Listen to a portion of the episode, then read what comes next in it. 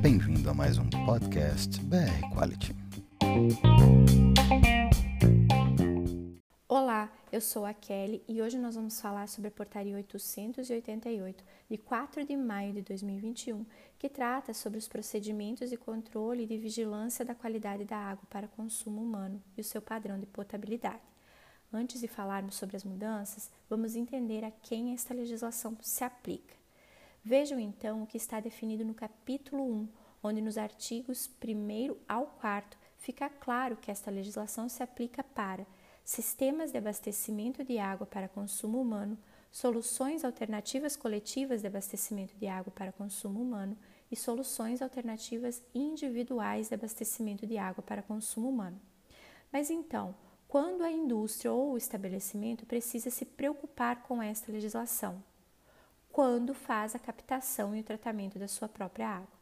O Memorando 105 de 2018 do Ministério da Agricultura prevê a seguinte informação: nos estabelecimentos que recebem água de rede de distribuição, de sistemas de abastecimento de água público ou privado, o CIF poderá aceitar a apresentação dos dados e laudos de análises realizados pelo órgão ou entidade responsável pelo sistema de abastecimento.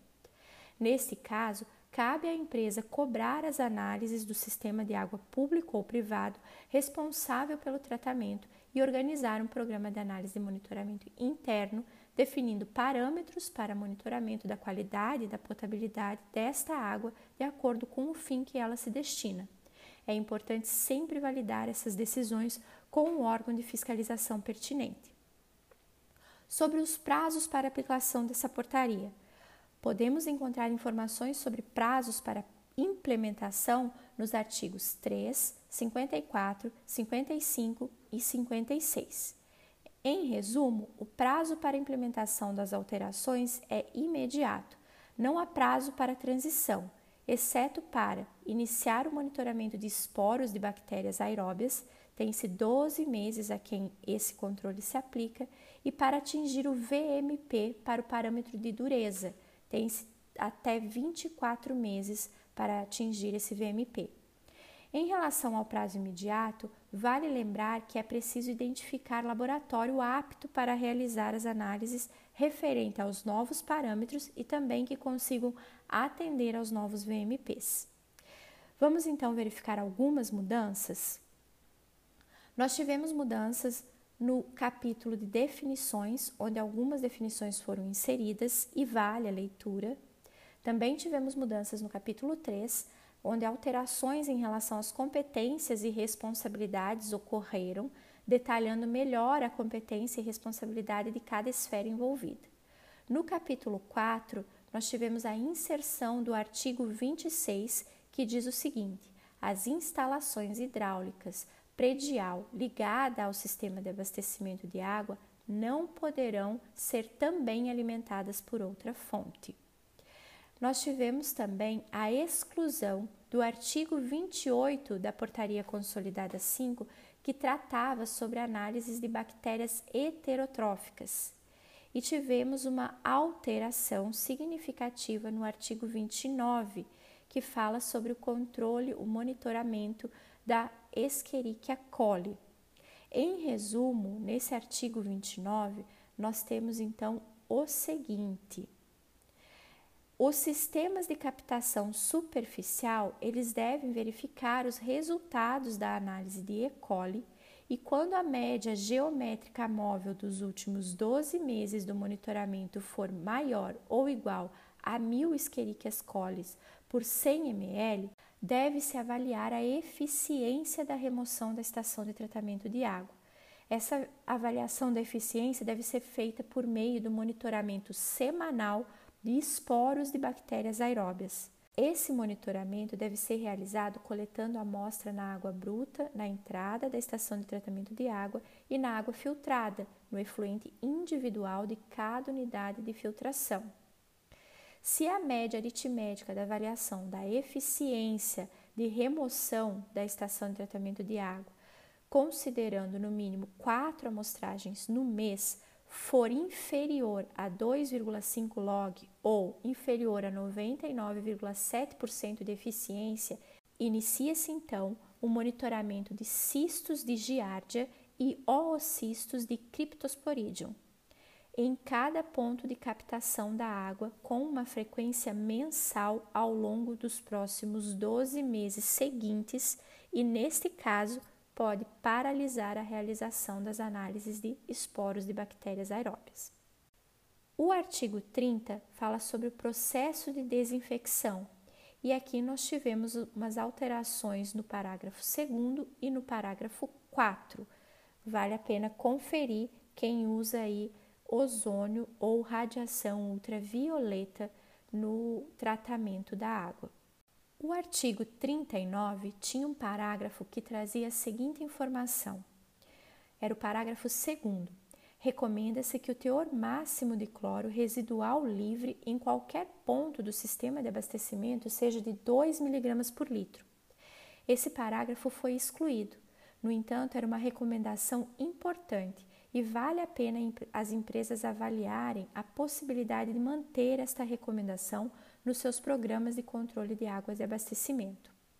O artigo 37 é o nosso antigo artigo 38, que trata sobre a potabilidade da água do ponto de vista radiológico, e aqui não houve mudança em relação aos limites de alfa e beta total.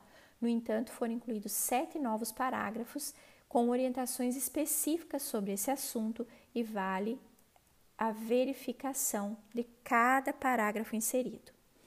O artigo 39 é uma regra nova que fala o seguinte: a soma das razões das concentrações de nitrito e nitrato e seus respectivos VMPs estabelecidos no anexo 9 não devem exceder a 1.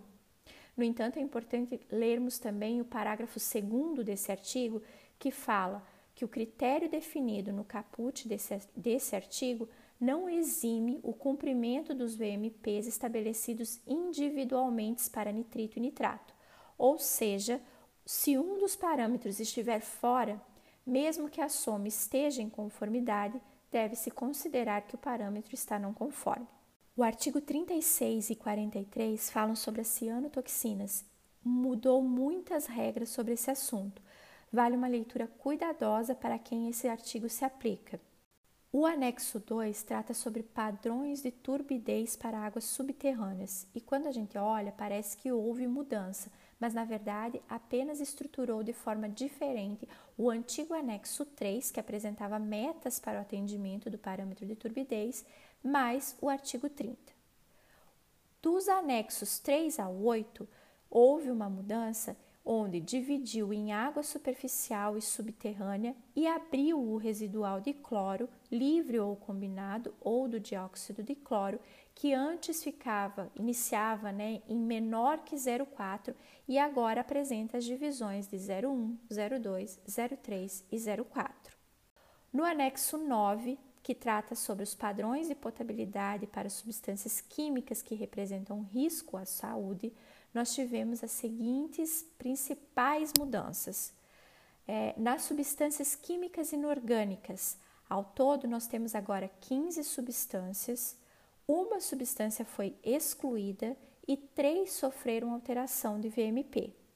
Para substâncias químicas orgânicas, nós tivemos a entrada de tolueno e chileno, que vieram lá da tabela de padrões organolépticos e tiveram seu valor de VMP alterado. Ao todo, nós temos 16 substâncias, três substâncias foram excluídas, três substâncias novas e seis que sofreram alteração de VMP. Em relação aos agrotóxicos e metabólicos que representam risco à saúde, ao todo nós temos agora 40 substâncias, 5 foram excluídas, 18 substâncias novas, 3 tiveram complementação e 4 tiveram o VMP alterado.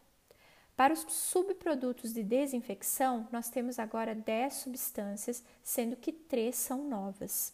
No anexo 10, que fala sobre cianotoxinas, nós tivemos a inserção de cilindros permopsinas com VMP definido para ele. No anexo 11, que trata sobre padrões organolépticos e potabilidade, ao todo nós temos agora 17 substâncias, duas substâncias foram excluídas, seis tiveram seu VMP alterado e o tolueno estileno que foram transferidos para a tabela de substâncias químicas orgânicas. Os anexos 12, 13, 14 e 15 também passaram por alteração em frequência de análise e número mínimo de amostragem, e é importante olhar com atenção tudo que cabe a cada sistema de abastecimento, superficial ou subterrâneo, e iniciar as alterações dos seus programas internos sobre água de abastecimento. Se você quiser verificar as alterações detalhadas de cada anexo, sugiro que vejam o vídeo que publicamos no YouTube, onde apresentamos todas as alterações. Em nosso site você também encontra um artigo com a apresentação das alterações desses anexos. E é isso, nós ficamos por aqui. Muito obrigada, ótimo trabalho e ótimos negócios!